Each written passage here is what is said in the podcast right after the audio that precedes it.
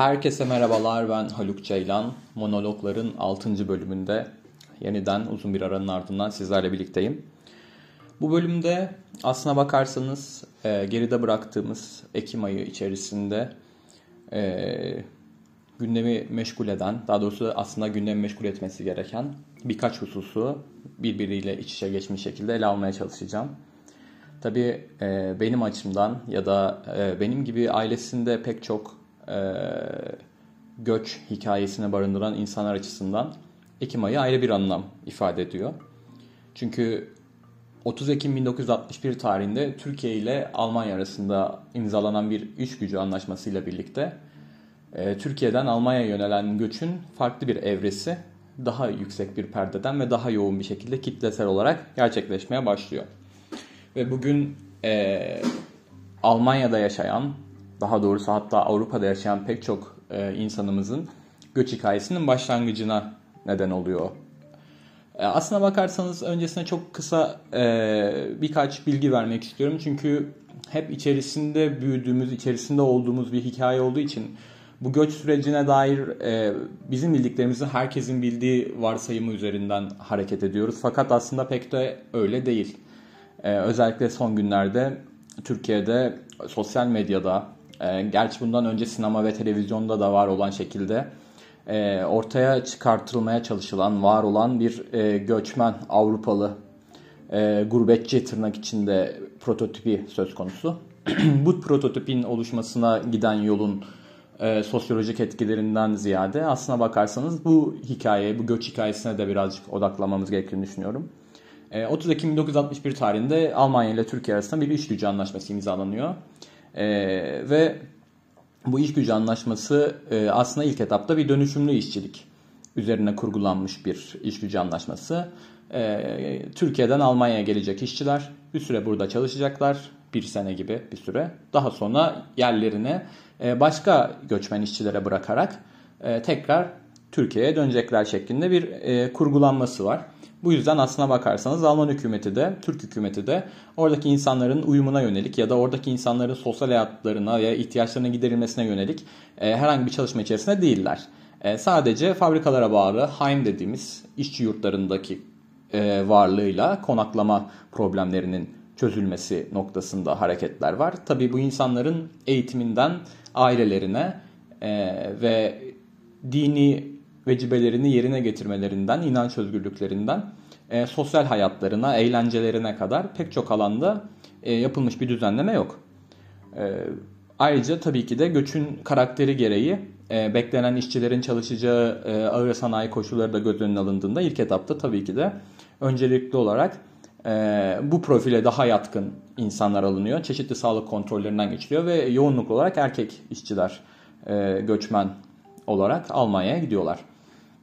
Tabii bu e, süre zarfında e, o meşhur e, biz işçi istedik e, onlar insan gönderdiler ya da insanlar geldiler sözünde de e, geçtiği gibi e, aslına bakarsanız hayatın olağan akışı bu şekilde ilerlemiyor. Yani aslına bakarsanız Türk e, hükümetinin de bu e, göçü desteklemesinin bir diğer sebebi orada kalifiye elemanların Almanya'da Almanya'da sanayi koşullarında e, işi öğrendikten sonra Türkiye'ye döndüklerinde Türkiye'de yapılacak e, ithal ikameci sanayi hamlesinde aktif rol alması öngörülüyor. Fakat e, bu süreç böyle ilerlemiyor. E, tabiri caizse evdeki hesap çarşıya uymuyor ve orada yeni bir hayat filizleniyor ve insanlar e, kendi imkanlarıyla ve kendi sivil toplum anlayışlarını geliştirerek temel insani ihtiyaçlarını giderme noktasında da aksiyon almak durumunda kalıyorlar. E, temel ve daha akademik, e, basit bir şekilde göçün nasıl başladığı ile ilgili bu açıklamayı yaptıktan sonra aslında insanın daha, e, olayın daha insani boyutuna da inmem gerektiğini düşünüyorum. E, Ekim ayı içerisinde e, artık göçün 61. yıl dönümüne denk gelen e, Ekim ayı içerisinde elimde bir kitap vardı benim. E, geçtiğimiz yıllarda kaybettiğimiz değerli ozanımız Ozan Yusuf Polatoğlu'nun kendisi dünyada iken dünya gözüyle göremediği son kitabı. 60'lı yıllardan 60. yıla Göçün Edebiyatı isimli kitap. Ben tabii Ekim ayı içerisinde bu kitabı okurken e, kitapla ilgili kitap, kitap çok geniş bir yelpazede e, göç eden insanlarımızın Avrupa'daki edebi varlığı ve ürettikleri noktasında halk müziğinden Anadolu rock'a, hip hop'tan, rap'ten, elektronik müziğe dek çok da yakın geçmişe dayanacak şekilde geniş bir yelpazede Türklerin Avrupa'daki sanat hayatına ve ürettiklerine odaklanıyor kitap. Ee, tam buna paralel olarak da aslında çok uzun zamandır beklediğim bir belgesel de Türkiye'de vizyona girdi. Eylül ayının son haftasında Cem Kaya'nın Aşk, Mark ve Ölüm belgeseli vizyona girdi ve bu kitabı yeni bitirdiğim bir dönemde bu belgesel de beni çok heyecanlandırdı. Çünkü belgesel e, göçün 61. yılında Almanya'daki göçü anlatan, arka planında bunu anlatan ama ana malzeme olarak müziği e, kendine dert edinmiş ve bir müzikal vaat ediyordu.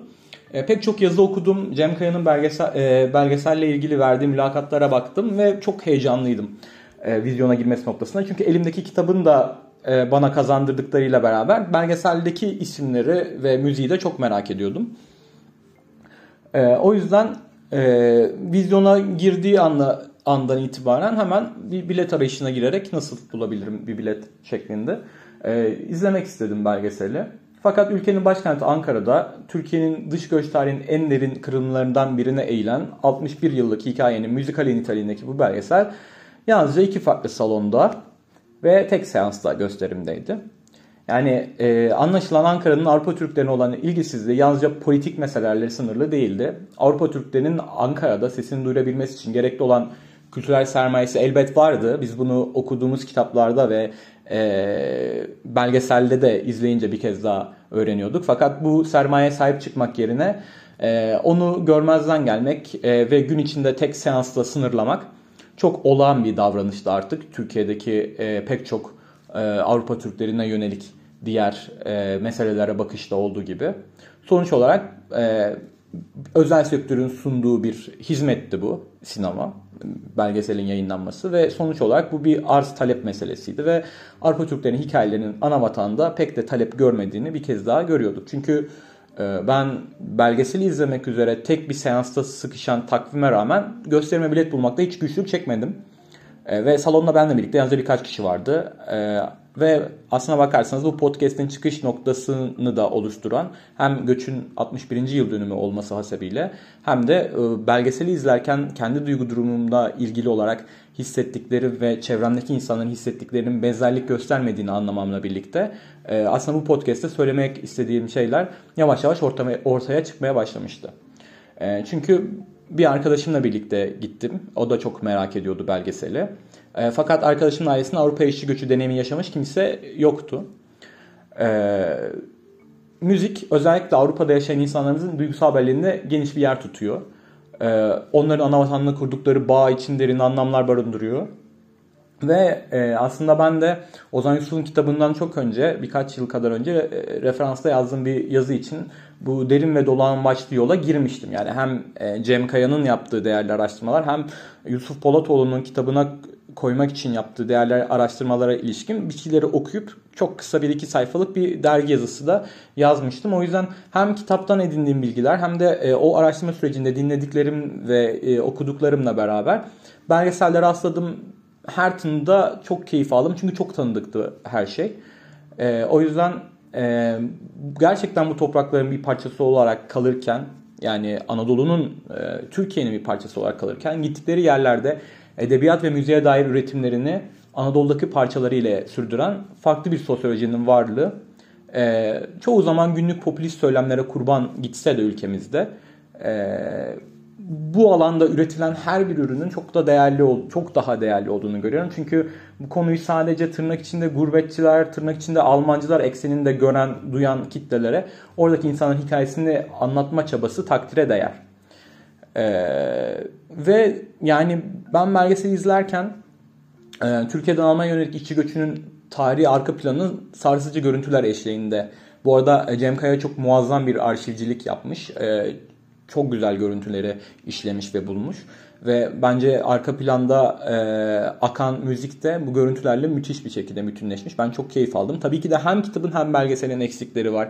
Ciddi bir araştırmacı profilinden baktığımız zaman. Fakat e, çok boş kalmış bir alanda bu tarz bir üretimin yapılmış olması e, gerçekten takdire değer yeniden söylemek istiyorum. E, ama aslına bakarsanız bu belgesel işçi göçü hayatınızın herhangi bir noktasında size temas etmiyorsa ya da e, bu konuda daha önce herhangi bir şey okumamış, izlememiş ve dinlememişseniz çok keyif alabileceğiniz bir belgesel. E, pek çok yeni bilgiyle salondan çıkıyorsunuz bir buçuk saatin sonunda. Fakat göçün birinci kuşak temsilcisi bir yaşlının dizine yatıp dinlediğiniz hikayeleri beyaz perdede izlemek, e, o hikaye dinlerken hayal dünyanızda betimlediğiniz güçlükleri cap canlı görmek, travmaları bir kez daha anımsamak, e, bu hikayelerin bir parçası olan insanların boğazının düğümlenmesine neden oluyor. Yani belgesel izlerken yer yer gözlerim doldu, boğazım düğünlendi. Fakat e, hem birlikte gittiğim arkadaşım noktasında hem de belgesel izleyen diğer insanlardaki bu duygu durumunun ben her ne kadar etkilenmiş olsalardı onlarda benimle çok eşdeğerde olmadığını hissettim. Bunu tabii ki de sonraki süreçteki diyaloglarımla da besledim. Yani sadece gözlemlerimle yaptığım bir çıkarım değildi bu. Çünkü e, izleyicinin ilk kez gördüğü görüntüler onun için aslına bakarsanız ne kadar gerçek olduğunu ve bunun bir belgesel anlatısı olduğunu bilseler de kurgudan farksız bir film sahnesi şeklinde teker teker beyaz perdeden geçiyordu. Ama ben bütün gerçekliğiyle olan biteni bir kez daha hatırladım. Yani hiç görmediğim yüzler sanki ömrüm boyunca benimle birlikteymiş gibi geldi. Hiç duymadığım seslerin keskin cümleleri bir yerlerden tanıdıktı benim için. Hemen herkesin bu anlatının bir parçası olduğu ön kabulüm bir kez daha yerle bir oluyordu böylelikle. E, çünkü aslında bakarsanız anlatılan benim hikayemdi. E, fakat bu hikaye benim düşündüğüm gibi herkese tanıdık gelmiyordu.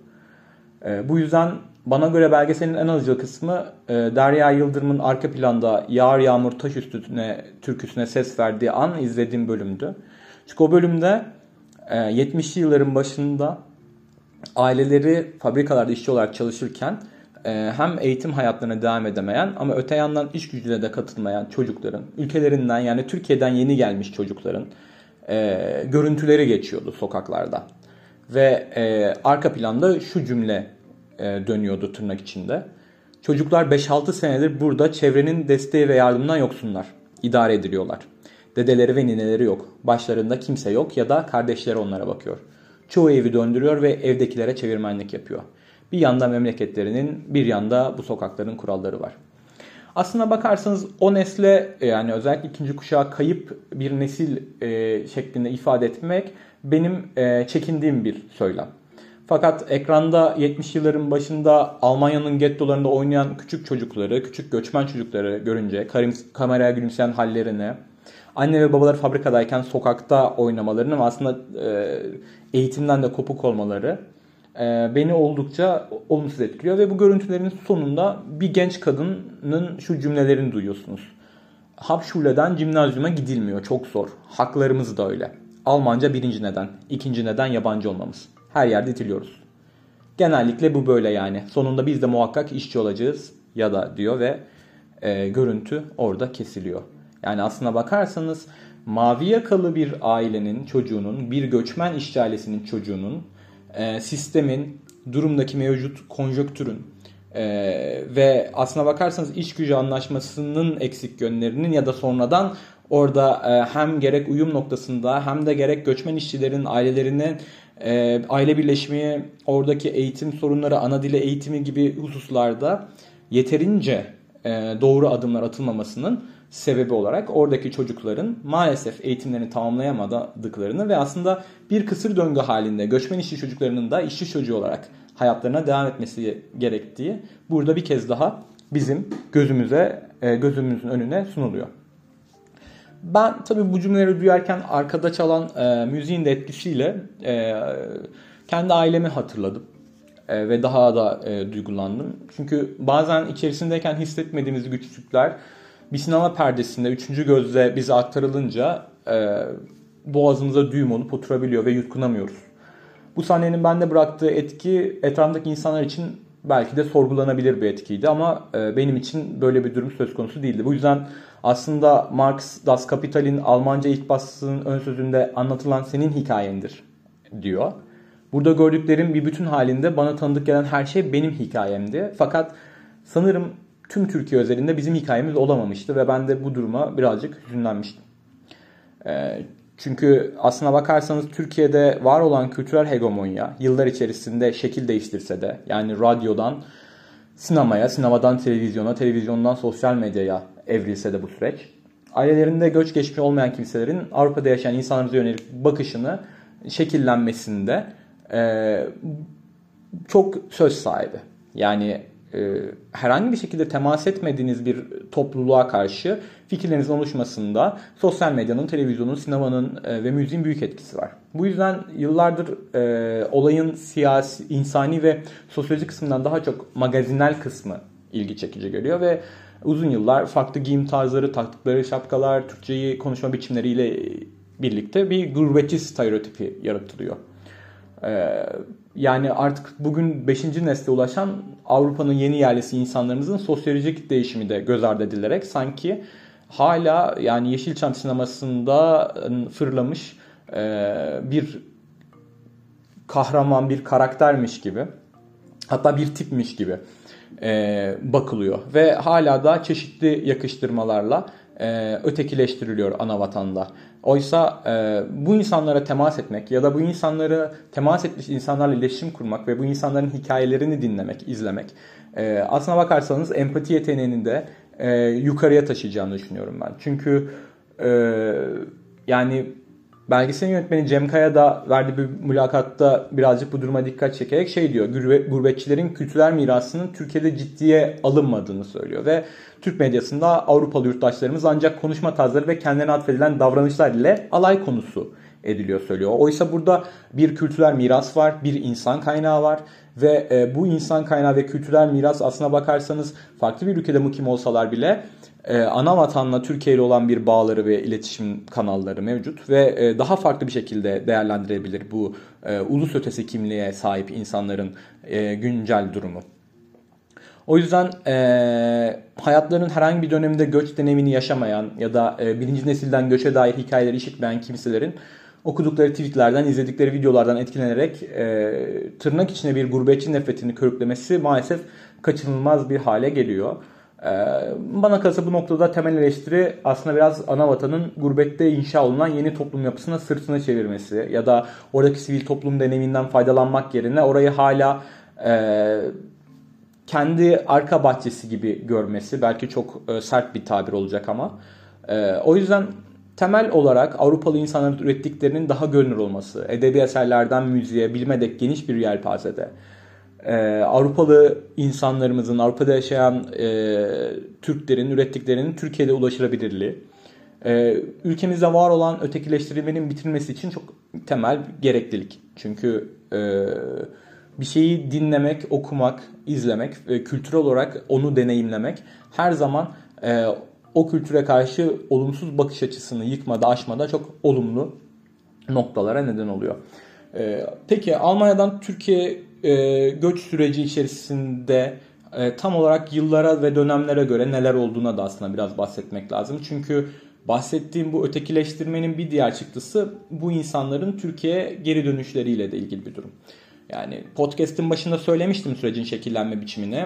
Bu çok derin bir konu. Yani dönemsel olarak aile birleşimlerine, işçi alımlarına, e, ekonomik krizlere, geri dönüş teşvik yasalarına, Almanya'da Hristiyan Demokrat Parti'nin iktidara gelmesiyle birlikte göçmen işçilere bakış açısındaki değişime e, odaklanmak lazım. Ama aslına bakarsanız bütün mevzu Gastarbeiter dediğimiz e, misafir işçilerin Heim dediğimiz işçi yurtlarında başlayan hikayelerinin küçük stüdyo dairelere taşınması ve ardından e, ana vatanına bağlarını koruyacak her şeye sarılma talepleriyle birlikte şekillenen büyük bir endüstri e, ve orada kurulan bir e, plak şirketi ve oradaki e, müziğin edebiyatın ve e, sinema sektörünün gelişmesi. Aslında hem belgeselin hem de kitabın bize aktarmaya çalıştığı göç hikayesi biraz bununla ilgili bir durum.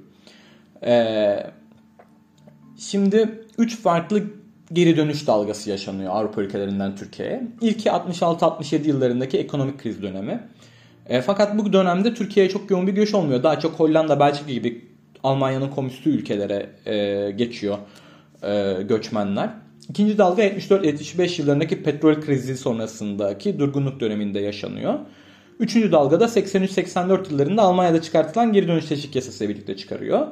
E, e, birlikte yani harekete geçiyor. Fakat yani bu üç dalgada çok beklendiği kadar büyük geri dönüş dalgaları değil. E, ve bu noktada e, artık orada yerleşikleşmiş, artık oranın yeni yerleşik olmuş bir toplum var. Tabii bu toplumun müziğinin şekillenmesinde, edebiyatının, gündelik hayatının şekillenmesinde ev sahibi toplum olan temasları da çok önemli. Çünkü e, bu geri dönüşü teşvik yasalarının çıkması ya da e, petrol krizi ya da ekonomik krizlerin her birinin toplumsal bir e, çıktısı da oluyor. Yani 74-75'teki petrol krizi sonrası e, meydana gelen ekonomik durgunlukta göçmen işçilerin e, yerli toplumun işlerini elinden aldığı iddiası üzerine yükselen bir ırkçılık oluyor. Bunun dışında Berlin Duvarı'nın yıkılması, Doğu ve Batı Almanya'nın birleşmesiyle birlikte e, Doğu Almanya'dan e, gelenlerin yoğun olarak e, bir göçmen karşıtlığı söz konusu oluyor. Çünkü onları kendi işlerini tırnak içinde söyleyeyim bunu ellerinden alan ve kendilerinden olmayan fiziksel görünümleriyle, dinleriyle, hayat tarzlarıyla kendinden olmayan insan olarak görüyorlar. Aslına bakarsanız geçtiğimiz Ekim ayı içerisinde tam da e, iş gücü anlaşmasının yıl dönümünde e, bir büyük de kayıp veriyoruz. Yani Avrupa'da yaşayan insanlarımız için sembol bir isim olan, sadece bizim insanımız için değil, Almanya'da yaşayanlar için de sembol olan bir isim. Buna da podcast'in bu kısmında Mevlüde Genç, an, genç anneye de e, Bilge Ana'ya da bir e, parantez açmamız gerekiyor. Çünkü tam da bu bahsettiğim dönemlerde e, çeşitli aşırı sağcı ve e, neonazi yeraltı örgütleri de ortaya çıkıyor. Ki bunlardan biri de NSU. Hepimizin bildiği gibi. NSU e, 90'lı yıllardan itibaren 2000'li yılların e, ortalarına kadar eylemlerini sürdürüyor ve adının konması bir örgüt olarak tanımlanması ve e, işlediği cinayetlerin e, seri cinayetler olduğunun kabulü Almanya'da kurumsal ırkçılığın da getirisiyle yükselmesiyle birlikte çok geç konulan bir tanı haline geliyor. E, pek çok olumsuz olay yaşanıyor. Çok yakın geçmişte Hanau ve benzer örneklerde olduğu gibi 90'lı yıllarda da pek çok e, cinayetler ve e, kundaklama vakaları yaşanıyor. Bunların en trajiklerinden biri de Solingen, Solingen faciası adını verdiğimiz facia ve Solingen'de e, içerisinde insanlarımızın bulunduğu bir ev kundaklanıyor. Mevlude Genç bu evin içerisinde. E, 29 Mayıs 93'te yaşanan bu katliamda e, Mevlude anamız genç e, Mevlüde Genç sağ olarak kurtuluyor. Fakat kızlarını kaybediyor, torunlarını kaybediyor ve yeğenini kaybediyor.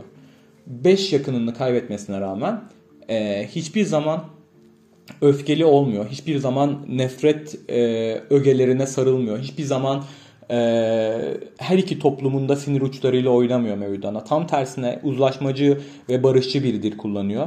Ve uzlaşmacı ve barışçı bir dil kullanarak hem Almanya'da yaşayan duyarlı vatandaşların ve Alman siyasetinin hem de Avrupa'da yaşayan e, Türklerin e, her zaman el üzerinde tuttuğu ve büyük şekilde takdir ettiği e, biri Mevlüde, Mevlüde Genç.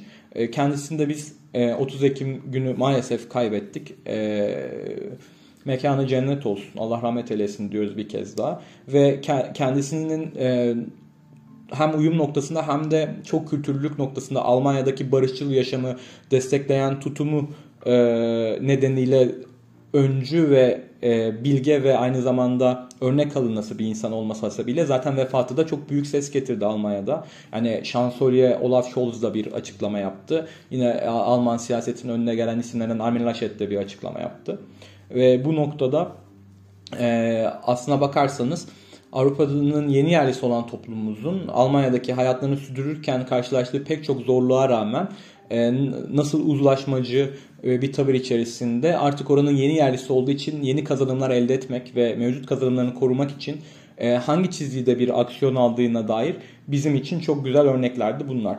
Aslına bakarsanız bir diğer kaybımıza ilişkin de bir parantez açmam gerek. Yine Ekim ayı içerisinde e, Türk gazeteciliğinin doğayan isimlerinden Halit Kıvancı e, kaybettik. Ben e, Halit Kıvancı'nın e, ardından e, Halit Kıvancı'ya veda için e, Sokrates FC'nin 138. bölümünde özel bir bölüm e, yayınladı Sokrates Podcast kanalı ve e, bu bölümü dinlerken çok ilginç bir anekdotla karşılaştım. Bu podcast'te Halit Kıvancı'ya yer vermem gerektiğiyle ilgili olarak da bir e, anekdot bu. Çünkü dinler dinlemez dedim ki bunu kesinlikle podcast'te aktarmam gereken bir e, hadise bu. İlan Özge'nin e, ağzından dinliyoruz. E, İlhan Özgen'in sesinden dinliyoruz e, bunu podcast'te. E, ve e, 1974 Dünya Kupası'nda Polonya-Almanya maçı yoğun yağmur nedeniyle e, yayında aksamalar oluyor. Ve günümüzdeki gibi çok gelişmiş bir teknoloji olmadığı için yayındaki aksamaya rağmen TRT yayını e, kesmiyor. Ve e, yayın ortada oynanan bir maç olmadığı halde Halit Kıvanç yayında kalıp insanlara bir şeyler anlatmak durumunda. Ve aklına aslına bakarsanız o maçı anlatmak için gittiği yerde Alman bir e, gazetecinin yaptığı ofansif bir espri, kötü bir mizah, çirkin bir şaka üzerinden aklına şey geliyor. Yani yaptığı kötü şaka şu, e, şahı, sahayı temizleyenlerin hepsi Türk şeklinde bir şaka yapıyor. E, kendince e, Halit Kıvanç'a e, Alman meslektaşı. Halit Kıvanç da bu noktadan hareketle o yayın esnasındaki boşluğu doldurmak için e, sahayı temizleyenlerin Türk olmasından yola çıkarak e, Alma, Türkiye Almanya işçi göçü üzerine bir şeyler anlatmaya başlıyor. Oradaki insanların hayatlarına dair, işçi göçüne dair tarihi anekdotlar ve tamamen e, plansız bir şekilde, spontane bir şekilde bunu anlatıyor. Ve insanlar aslında bir futbol maçı, bir Dünya Kupası maçı izlemek için ekran başında olan insanlar belki de e, ilk kez e, oradaki insanların hikayelerini dinleme ve göç sürecinin nasıl şekillendiği ile ilgili bilgi sahibi olma şansı buluyorlar. O yüzden aslına bakarsanız 74 e, Dünya Kupası'ndaki bu TRT yayınıyla başlayan hikayeleştirme biçimi bugün e, Avrupa'da yaşayan pek çok insanın ürettiği filmler, e, edebi eserler, çıkardıkları dergiler ekseninde sürüyor. Günümüze kadar geliyor. Yani aslına bakarsanız anlatılan bizim hikayemiz. Sadece benim ya da Avrupa'da Avrupa'ya göç deneyimi olan ailelerin hikayesi değil. Çünkü topyekun olarak Türkiye'nin dış göç tarihi açısından çok büyük öneme sahip olan bir göç bu. Ve oradaki oluşan yeni sosyolojinin Türkiye'ye yansımaları hem insan kaynağı konusunda hem ekonomik konuda konularda. Çünkü hepimizin bildiği gibi e, döviz darboğazında 94 yılında içi dövizlerinin yeri, e, bunun dışında Türkiye'de yapılan pek çok sanayi yatırımında e, Avrupa'daki insanlarımızın e, sunmaya çalıştığı katkılar e, hepsi hemen hepsi aslında ülke tarihiyle iç içe geçmiş bir bütünlük içerisinde. Bizden ayrılan bir yönü yok. Bu yüzden bence Türkiye'den Almanya'ya göç her ne kadar akademik olarak çok fazla bu konuda e, üretim yapılmış olmasına rağmen e, gerek sinema boyutunda gerekse e, diğer e, müzik ve e, edebiyat konusunda var olan kültürel sermayenin hakkıyla kullanılmadığını düşünüyorum. Ya da üretilen işlerin Türkiye'de dağıtımının e, doğru şekilde yapılmadığı ya da Türkiye'de bu işlere e, talep olmadığı kanaatindeyim. Ve aslına bakarsanız e, bu ön yargıların kırılıp yapılan işlerin daha çok dağıtılması, daha popüler olması ve daha çok izlenmesi, dinlenmesi sonucunda e, buradaki temel kırılımı yakaladığımızın ve e, daha fazla talebin oluşacağının e, da bilincindeyim. Çünkü aslına bakarsanız Türkiye'de hip hop müziğe Avrupalı Türklerin etkisi e, göz önünde. E, bunun dışında pek çok yeni e, atılımda ve işte örneğin bir sinema tarzında da aynı şekilde Avrupa'da yaşayan, diasporada yaşayan insanlarımızın etkisi, insan kaynağının etkisi göz önünde ve burada çok güzel bir kültürel sermaye var ve dinlenilecek, anlatılacak çok yoğun hikayeler var. O yüzden geriye dönüp baktığımızda e, Türkiye'den Almanya yönelik göçün 61. yılında orada var olan yeni toplumun ve orada bugün artık 5. nesle ulaşan bir ulus ötesi kimliğin varlığının bilinciyle hareket ederek e, yoğun olarak genel anlamda e, bu kültürel sermayeden faydalanmamızın hem mukim olduğumuz e, ülkelerde yani mukim olunan ülkelere sunulan bir katkı olacağını hem de ana vatana sunulan bir katkı olacağını düşünüyorum. Podcast'in sonuna doğru gelirken aslına bakarsanız e, her zaman olduğu gibi podcast içerisine yoğun olarak işte bir kitaptan ve bir belgeselden bahsettim. E, belgeselin e, Aşk, Mark ve Ölüm'ün e, playlisti çok güzel. Özellikle Cem Karaca'nın hikayesi belgesel içerisinde yer alan e, ve e, Cem Karaca'nın e, oradaki dönüşümü, ana vatana e, dönüşü sürecinde Almanya'nın onda bıraktığı etkilerin eserlerine yansıması e, beni çok etkiledi. E, Spotify üzerinden e, belgeselin playlistini bulmanız mümkün. Müthiş e, eserler var. Özellikle e, Derdi Yoklar'ın çok güzel eserleri var. Saykadelik eserlere ulaşmak mümkün. E, Ozan Atacanani'nin e, Almanca sözlü, Türkçe Anadolu e, rock, ana, e, halk müziği e, yelpazesinde ürettikleri çok ilginç ve güzel üretimler. Bunlara e, bakmanızı önereceğim. Çok güzel şarkıları ve hikayeleri yakalayacağınızı düşünüyorum. E, aynı şekilde e, Ozan Metin'in Almanya Destanı'nın ortaya çıkış hikayesi de çok güzel. Yine belgesel içerisinde geçiyor. Ama e, aslına bakarsanız ben e, kapanışı gelenek olduğu üzere e, yine bir şarkı önerisiyle yapacağım. E, ve belgeseli izlerken az önce aktardığım anekdotlardan biri dönerken arka planda Yağar Yağmur Taş Üstüne türküsünün çaldığını ve e, boğazımın düğümlendiğini söylemiştim. Yutkunamadığımı söylemiştim. Çok etkilenmiştim türküden ve türkünün çeşitli versiyonlarını dinlerken e, İsrail çıkışlı bir e, Satellites isimli bir grubun bu türküyü yorumladığını fark ettim ve e, gerçekten bugüne kadar dinlediğim en keyifli Yağar Yağmur Taş Üstüne performansı olabilirdi. E, podcast'imi burada bitirirken sizlere hoşçakalın demeden önce e, yine gelenek olduğu üzere Şatalas'tan Yağar Yağmur Taş Üstüne türküsünü sizlere öneriyorum. E, bir sonraki monologlar bölümünde görüşmek üzere. Hoşçakalın.